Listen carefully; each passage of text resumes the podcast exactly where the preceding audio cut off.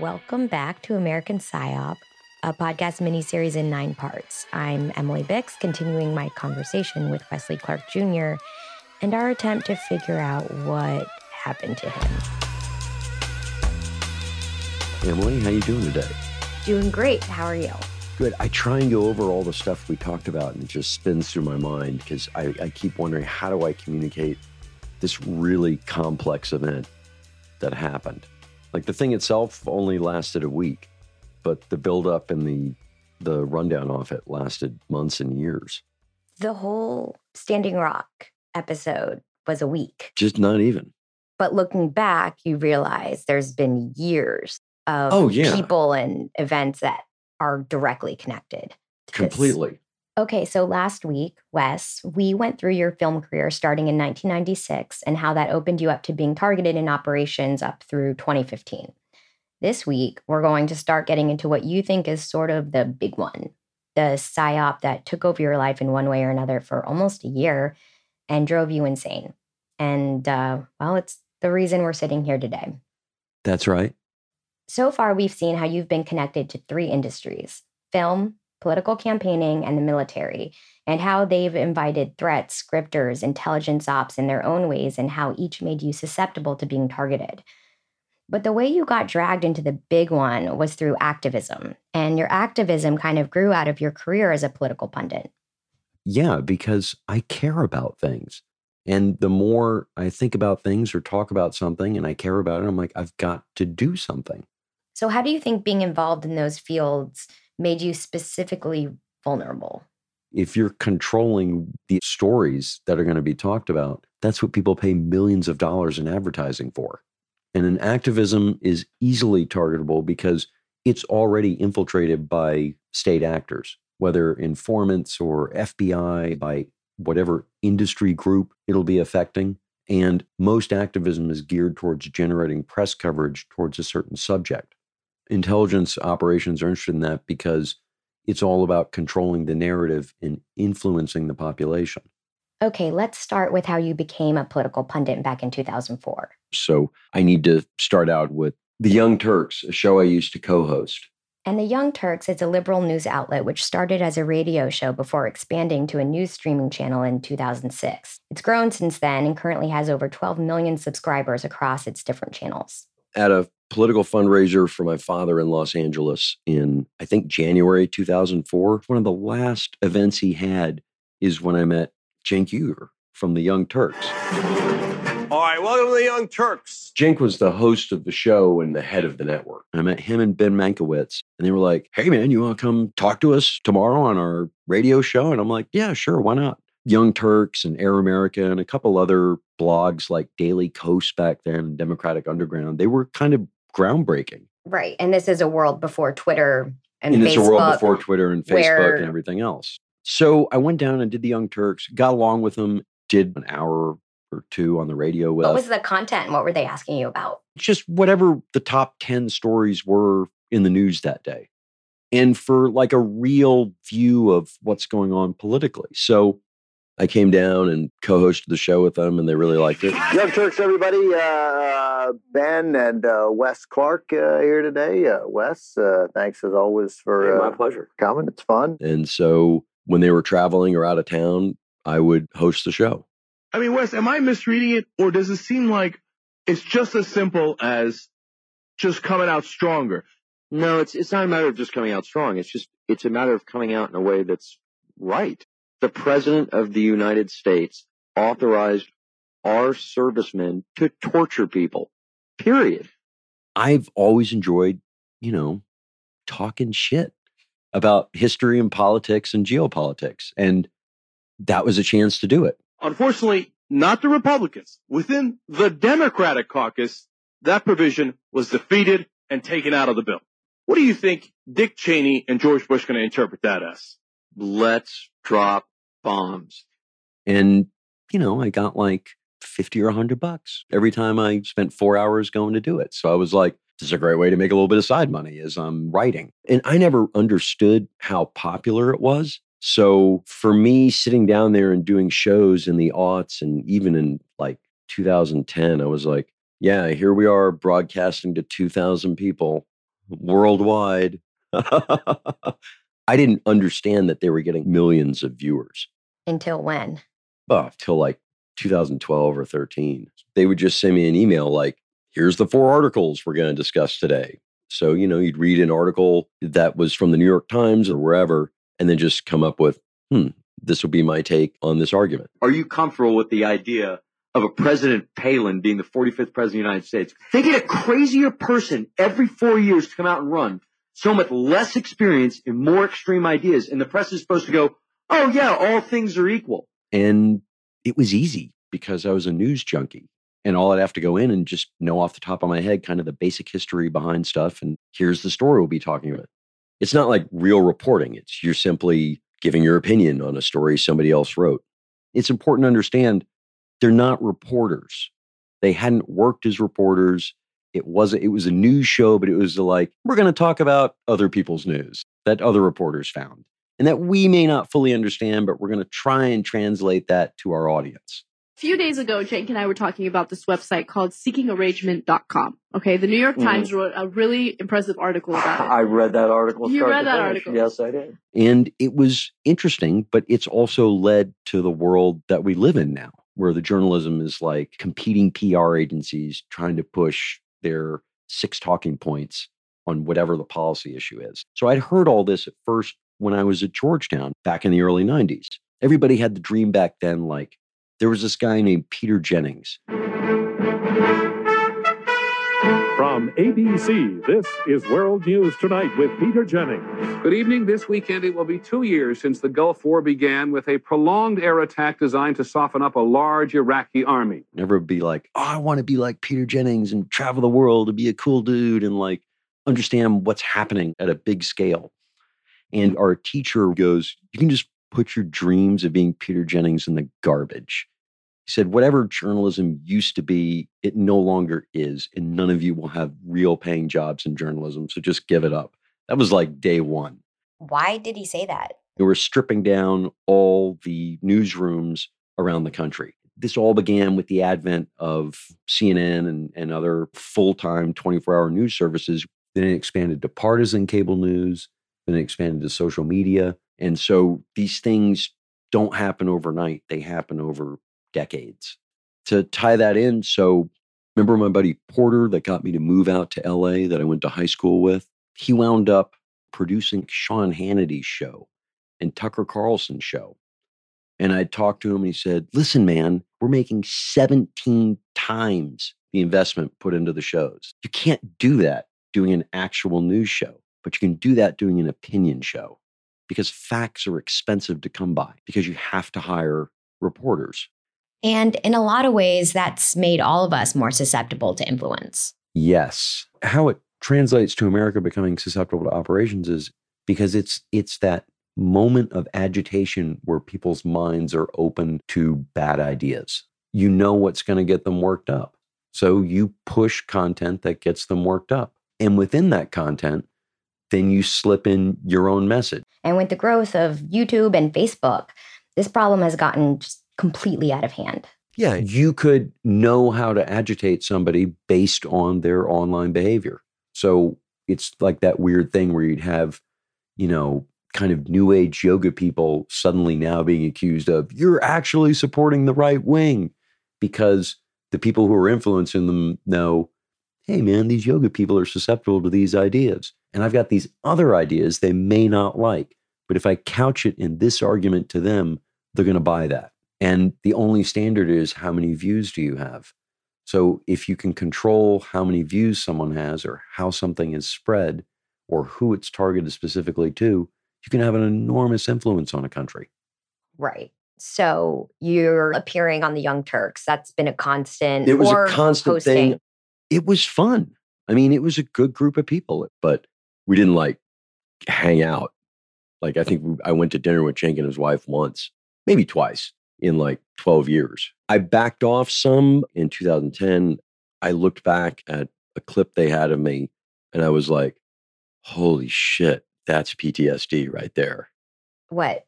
Like an emotional reaction to something instantly. remember what triggered that for you? it was some story we were doing about stock buybacks And I just, eh, I just like lost my shit. I mean, imagine a poor guy out there in their country, a middle class guy who gives a vote to a Republican thinking that he's going to stand up for him. Mm-hmm. What a sad, sad joke. Well, I look, I, I think because look, I'm not a total anti-capitalist. I think if someone's an actual entrepreneur and they start a business and they've suffered through you know years of poverty to get that business up and running, they should reap the rewards of it. But none of the motherfuckers running these companies fucking did that. None of them fucking did it.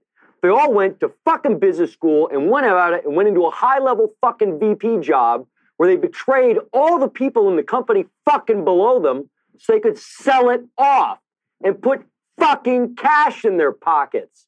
And they think they fucking deserve it. And you chumps have to fucking pay for it. That's what you're being fucking told by the Republican Party. That's entirely right. That's one of the things where I was like, wow, I need to get help. Because PTSD takes you from zero to a hundred like instantly. When you have it, you're walking around with this glass that's like full all the way to the rim and just one fucking drop and it's going to overflow. So you weren't working with them. So, so All I the took, time, yeah, so- so I took like six, seven months off in 2011. Cenk at the Young Turks had invited me to this salon at Oliver Stone's house. And Oliver Stone is an Oscar winning film director who was prominent in the 80s and 90s, but who in recent years has largely taken to producing documentaries, which are hard to be seen as anything other than Russian propaganda. And I went, and Glenn Greenwald was kind of the headliner of it.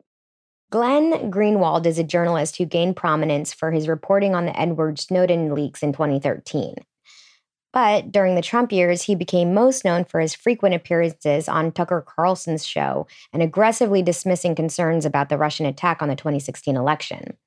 And it was all about overreach from the intelligence agencies. And everybody needed to unite on it that we needed to fight Obama like tooth and nail.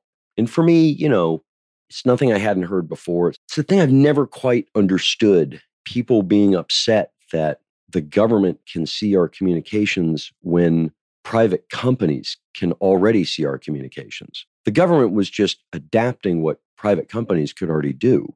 So, who else did you meet at this party at Oliver Stone's house? Larry Flynt was there. Mhm. Um, not that interesting to talk to, kind of cranky. As we walk down this road to Standing Rock, there's one last piece I need to fit in in order for it all to make sense. So I'd gotten hired to write this script for a movie called The Objective in like 2007 by a British friend of mine named Jeremy. It's like, mate, we've got 30 pages. It's got to get into the Bond company in seven days. Just put anything down. I wrote the script, but I was going over the notes with the producer goes, Oh, meet me down at the Dear John's. He's like a Welsh dude. I was sitting there with him, and it was just me and him at the bar, and three or four elderly patrons, and that was it. And suddenly, as I'm getting the notes, I hear, Give me your fucking jewelry, bitch. And I thought, maybe some guy found out his fiance is cheating on him. He wants the ring back. Uh, but I turn, and there's a guy with a ski mask and a pistol pointed directly at the bartender's head, four to five feet away. And then there's another guy with a shotgun and a ski mask covering the people at the baby grand piano. And I turned to Jeremy and I was like, I'm getting out of here right now. And I just smoothly grabbed my computer, turned, started to walk out the door, like calm, like I didn't see anything. And I hear, Freeze, motherfucker, will kill you. And but I was so close to the door, I just took off out that door and called the police. And like 10 minutes later, the guys were gone. They took off the second I walked out. They went and they made the movie. a remote tribal region of Afghanistan. Every time we come to this country, it tries to spit us back out. And he invites me out to dinner in 2011, tells me, no, the movie's been pirated now. It's leaked on peer to peer networks. There may not be any money, but when money comes in, we could create a bank account for you in Monaco so you wouldn't have to pay any tax. I'm like, I was in the army. I was an ROTC scholarship, like taxes paid for my whole life. Like, why would I not do my patriotic service as an American? And at dinner was Nora Maccoby. And this is the first time you were meeting. First time I meet her in 2011. And Nora gets us to Standing Rock. I mean, Nora's definitely a part of whatever got me to Standing Rock. And Nora and I went outside and had a cigarette. And she's like, I really admire your patriotism. I work with James Woolsey, who's a ex head of the CIA on this renewable energy something task force. Where is it that we source page six of the New York Post as a reason for bringing a guest on? But he said that if President Bush unveils a strong environmentally conscious initiatives in his State of the Union, this was back earlier the week, the credit goes to Nora Maccoby. It also connects this to a meeting you had with the Secretary of Defense. And so he listened to you and then referred his thoughts to the president. Is that what happened? I think anybody uh, who's who's aware that it was 70 degrees outside yesterday knows what's up and that we don't need to finance the enemy any longer. What was her job? She was a writer. She'd written Buffalo Soldiers, which was like a movie set in the 1970s about a drug dealer in Germany. But she really liked to talk about geopolitics and intelligence and was really pushing like this Woolsey connection hard. And it was at the end of the dinner, it was like, okay, you know, we'll keep in touch. But I didn't hear from her for a couple years. Like everybody, they check in first. What's this person like? Then I saw her again probably 2014 before Milan called me to go to St. Kitts and she needed my help working on a script. And she lived in LA. No, she lived in DC. Oh. She was just out here in LA, but she seemed to know like everybody. So it's summer 2016 and Donald Trump's the Republican nominee. I humbly and gratefully accept your nomination for the presidency of the United States. Nobody knows the system better than me, which is why I alone can fix it. It's like at this moment, everything started to come into my life that set me on a course to do a whole lot in six months and then spend the next several years wondering what happened. Now, at this time, I'd wanted to do other stuff at Young Turks. And I was like, well, if I'm thinking about going that route, I should probably get on Twitter. So I got on Twitter in 2016. And one of the first people I met was a Young Turks fan who was in human resources and was like, hey, let's meet and talk about your resume and what you're going to do next. I'm like, cool, let's do that. Wait, so he started following you on Twitter, sent you a She. message. Oh, she. She, Okay. Sadef. And she was a big Young Turks fan and a contributor to the show. And she was like Turkish herself, like Turkish American. And about our age, like she was like 47, 48. And it worked for like big companies like Oracle and GE. So I took her advice really seriously about a change in career. My name is Sadef Bukataman. I am a lead consultant with Proactive Talent Strategies. Uh, prior to that, I've worked at big companies, Nortel, Ernst & Young, for a short period, SpaceX, and then Sonos. So I meet Sadef, who becomes instant best friends with my wife and is cool and fun to hang out with and funny and a good sense of humor. And she's like, I'm into dog rescue. So we've got all these dogs. And she had a dog and smoked the same brand of cigarettes, like liked ripping bong hits, like moved down from Santa Barbara to LA to just hang out with us after my wife got in this horrific bicycle accident. And there's just been a coup in Turkey that I've sat there watching with my Turkish friend Sadef online is within minutes of, you know, tanks being in the street. Barbara, what's going on? It sounds as though uh, the military might be trying to get control of the government in Turkey. Is that accurate? Well, uh, across Washington, agencies are scrambling uh, to figure out exactly what is going on. And talking with her about it's not like a real coup and then watching it collapse.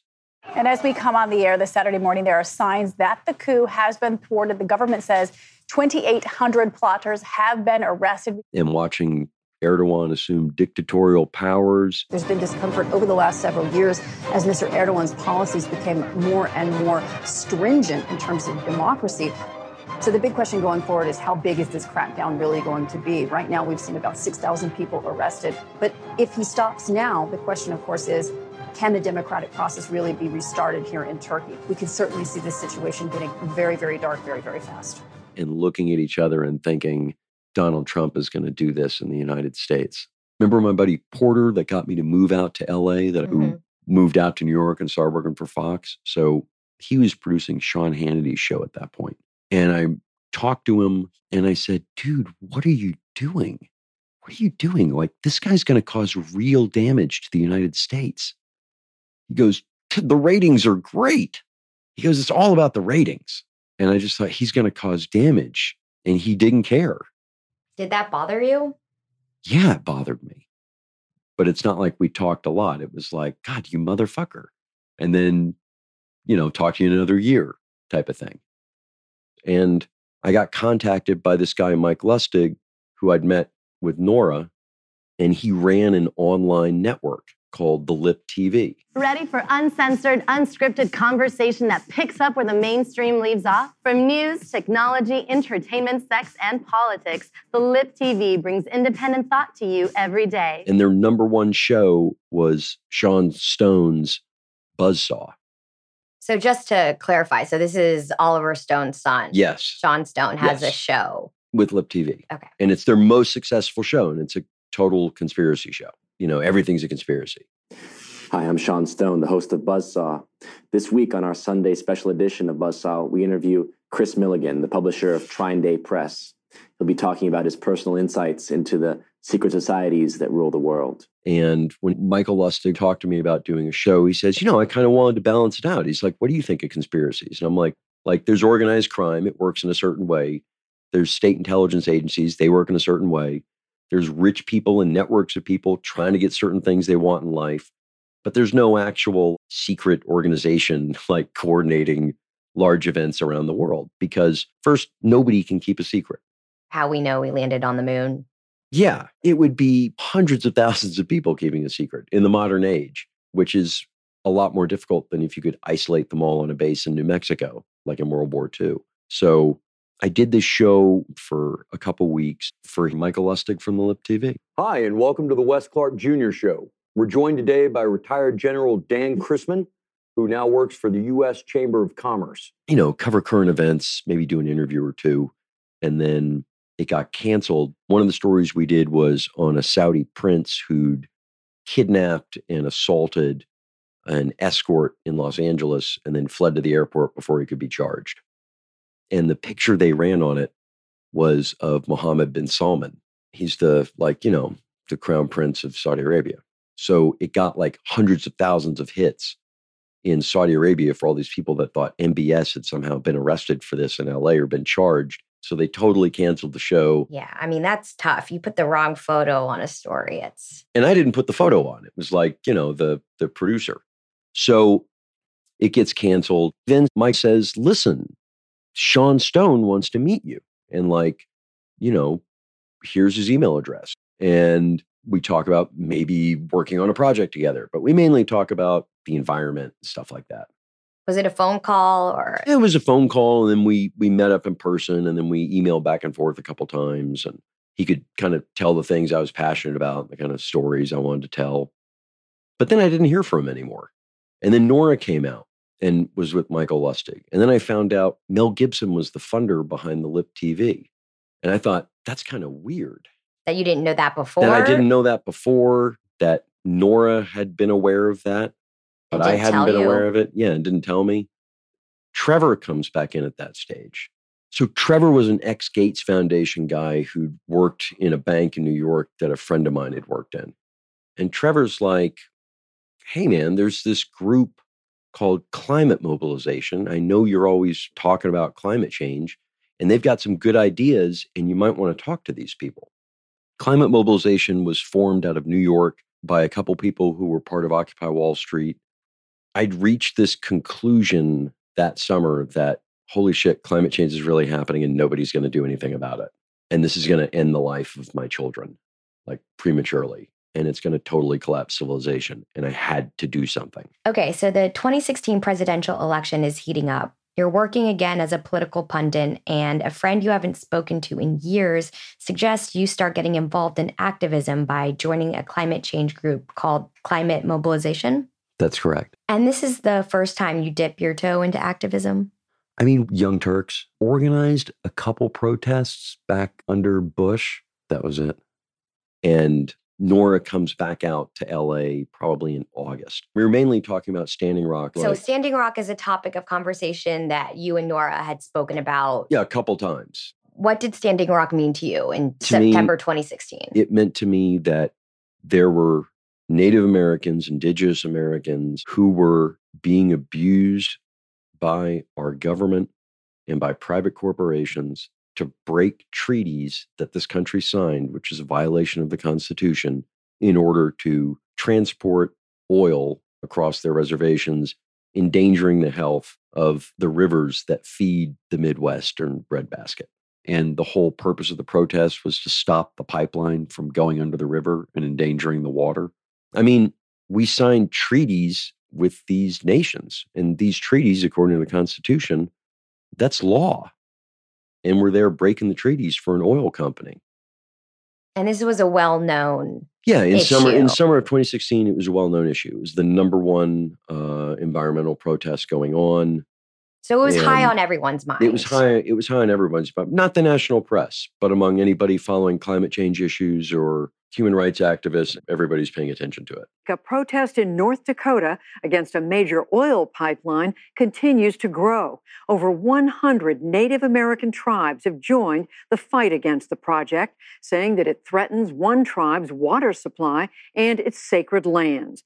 The pipeline's original path crossed the Missouri River just north of Bismarck, a city that is 90% white. But when concerns were raised about a potential oil spill there, the pipeline was rerouted south to go under the river right next to the Standing Rock Reservation. The Missouri River is the reservation's primary source of drinking water. The tribe says a spill there could be catastrophic for them. And a couple weeks later, this is September 2016. Mhm. Nora calls me and she's like, "I've got this guy who really wants to meet you. Will you take the phone call?" I'm like, "Yeah, of course. Like, I will literally talk to anybody." Do you get this- a name? Do you Yeah, his name's James Martinez, and he's some friend of hers and wanted to talk to me. about Standing Rock. Tonight, my guest is James Martinez. James is the world's first radio talk show host to uncover the real truth about banking. He began his education on the board of advisors of the Freedom of Thought Foundation with such luminaries as Walter Bowart, author of Operation Mind Control. Hey, thank you very much for having me. What I've done quietly for many, many years on the radio is create uh, a broadcasting scenario so that uh, could be kind of like the defragmentation process of individuals bathing in the electrical environment, understanding what's happening to them, understanding the money situation, understanding the new circumstances that we've arrived at as a as a planet and as a species. So he calls me up. James Martinez calls me up. He's like, Russell Means wants you to save the Lakota, man. And I'm like, Russell Means was an American activist and an actor who died a few years earlier. But he was like, I'm great friends with Russell Means and I'm connected to all the people at Standing Rock. And we need to get like you and your dad out there to protect the Lakota. But he's telling you a dead person and he's working with. Well, no, he's telling me that person's spirit moved him to call me. Wait, so just to clarify that, this guy calls, you accept his phone call I accept his phone call. because. Nora said he Because would like said, to talk to you. This guy wants to talk to me about Standing Rock. And he says the spirit of Russell was Yes. like, you need to talk to us. Yes. So you take it with a grain of salt. I take everything with a grain of salt. But at the same time, I don't ridicule people's ideas when they present them to me. Sure. Because everybody sees the world through a different lens. You know, he's like, I've been connected to the tribe for like 10 years and people in the tribe. And there's a whole like subculture of white people who like to play pretendian. And, and then there's some people who are activists. And I couldn't tell which kind of subset James Martinez fell into. But I'm like, yeah, I'll help. I'll talk to somebody. So he's connected to some of the female elders that are in the protest. How One- long has the protest been going on? months Okay. by this point. So he calls me as I'm driving my kids home from school. He's like, Hey, I got Phyllis on the line. Phyllis is one of the leaders of the protest. And I struggled all my life. I lived on the river and I detest the acts of war that were committed on our people and that we have to be criminalized to make our struggle. And I talked to Phyllis Young. She calls me, she's like in her 70s. Like she was one of the original AIM, the American Indian Movement folks in the early 70s who, you know, took actions. Got it. So this is the whole movement that, you know, Russell Means had promoted, but also a lot of people went to jail for. And she's talking to me, and they'd just been assaulted by like dogs and mercenaries and beaten and gassed on their own land. Even though the pipeline is just off their reservation, it still runs right through areas they say are sacred ancestral grounds. Ten days ago, the tribe submitted evidence of newly discovered artifacts and burial sites, asking a state court for an emergency injunction. But before the court could make a decision, bulldozers started digging in that area. Protesters broke through a fence to try to stop them.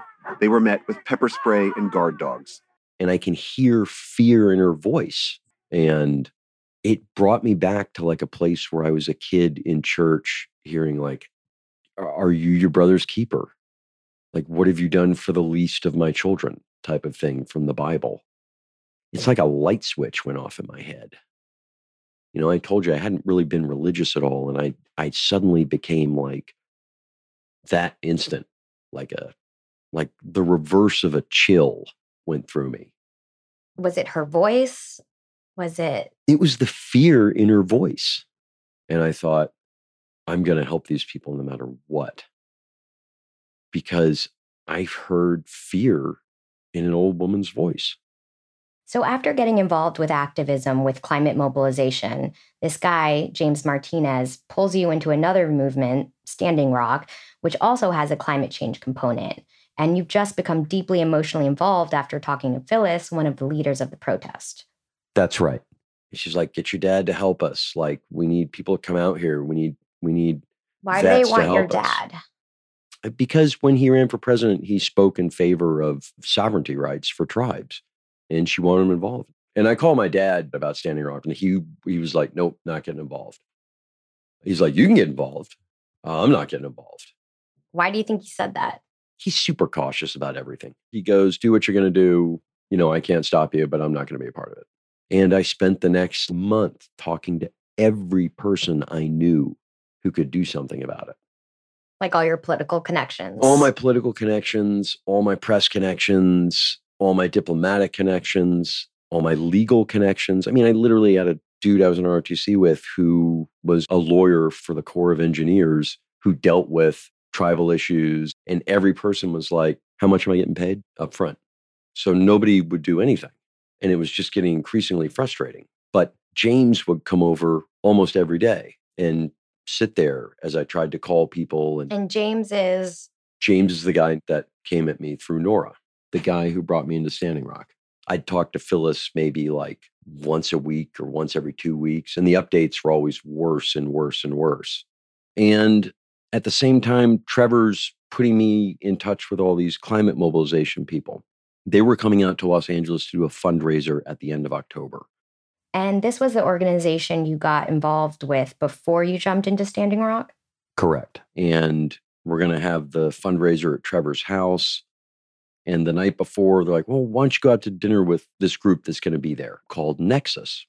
And Nexus is like a club for inherited wealth, international. Uh, all these people whose parents are worth like billions of dollars. I go to this Nexus dinner. I knew from meeting all these super rich people since my dad had run for president, they have the mistaken belief that their money will shelter them from change. By then, there had already been multiple published articles that people like Peter Thiel had bought compounds in New Zealand, bunkers that they would somehow ride out climate change in. And Peter Thiel is Big Trump supporter, part of the kind of PayPal mafia, big venture capitalist in Northern California, tied to a lot of hard right Republican policies. And my message is specifically no matter how much money you have, you will not escape this. Nobody's going to be able to survive this, no matter what kind of bunker they have. And a lot of these Nexus members had heard what I said and they understood that. They were like, yeah, we absolutely need to do some of these things. So I was like, cool, let's work together. And then we did the fundraiser at the end of October at Trevor's house for climate mobilization. And I came home and it was All Souls Day, I think it was November 1st. Trump hasn't been elected yet. I just, I foresee horrible things if he was elected. I mean, everybody could. And got another call from Phyllis and James Martinez to come by again. And Phyllis is like, I don't care if your dad's not going to do it. I don't care if any press covers, like, get veterans out here. You yourself, we need it. And I told my wife, I'm like, I have to do something. I have to go out there to Standing Rock. I've got to get people out there with me. And I checked my calendar because I had a pretty crazy custody schedule with my kids, and I found like a six day window that I didn't have custody at the beginning of December. And so I'm like, I want to go out there beginning of December. Are you cool with me doing that? My wife is like, sure, absolutely. And I called Mike Wood because I'd met him a couple weeks before and he seemed really into activism and seemed to recognize the environmental threat. And how did you meet him? I met him at the Young Turks co hosting. Michael A. Wood Jr., a former Baltimore Police Department officer, and a guy who's been speaking out about uh, the culture of policing in this country and has some really interesting things to say. The only person that was surprised by what I said was everybody that doesn't live in the hood. Mm-hmm. Everybody that lives in the hood just went, oh, look, a cop admitted it. And I didn't know the first thing about activism at all.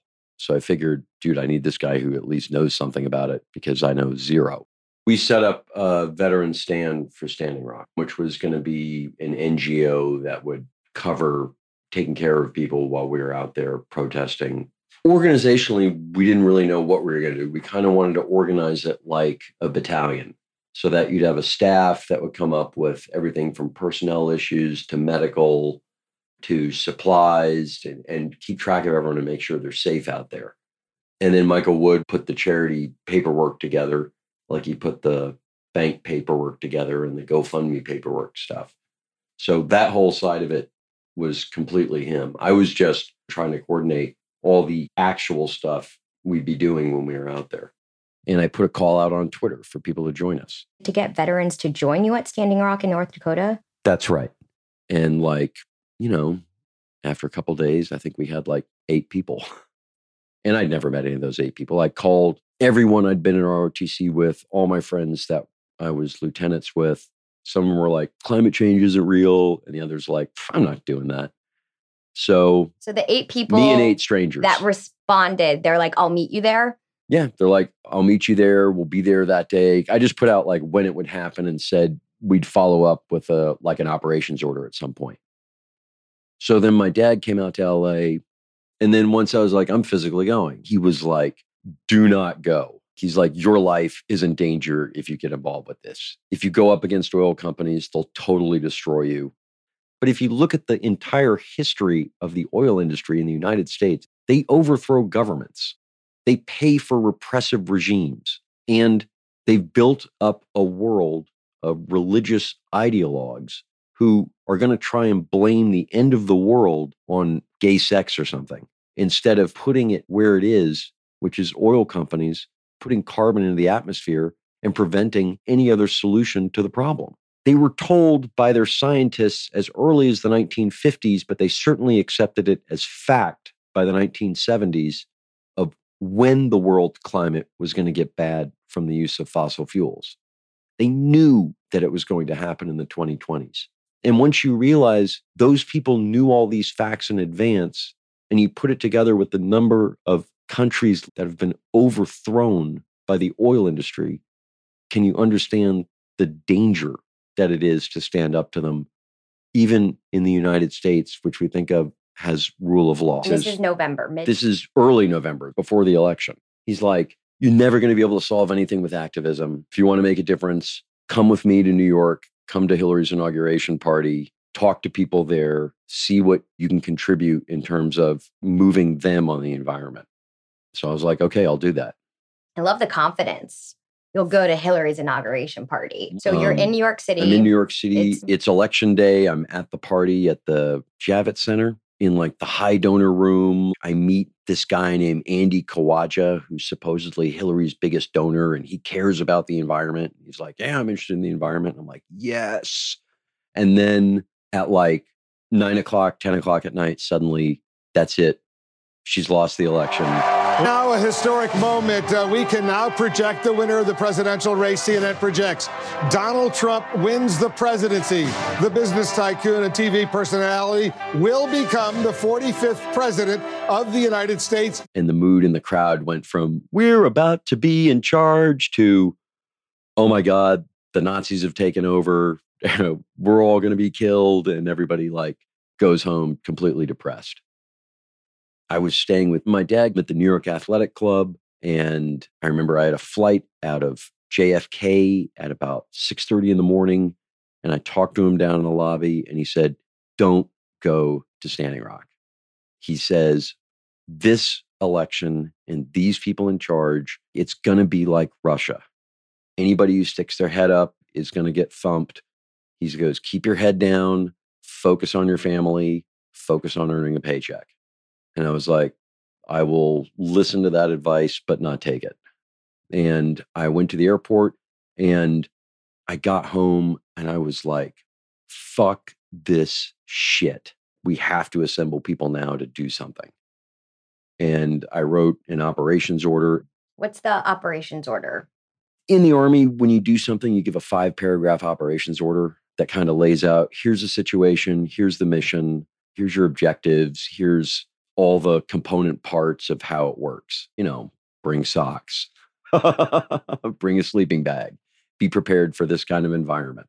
And Mishko came by while I was writing the operations order because he was back in town. And Mishko was the Serbian producer who told me in 2013 that Trump was going to be president and who brought the Serbian secret police guys by my house. We had a few drinks, we chit chatted. He's like, You'll be like Trump's enemy you'll be the big enemy to take him down. Look, I thought he was a funny guy, but at the same time, it was the thing of, you know, we overthrew Milosevic. I was one of those guys who helped, you know, so I know how to take down the government.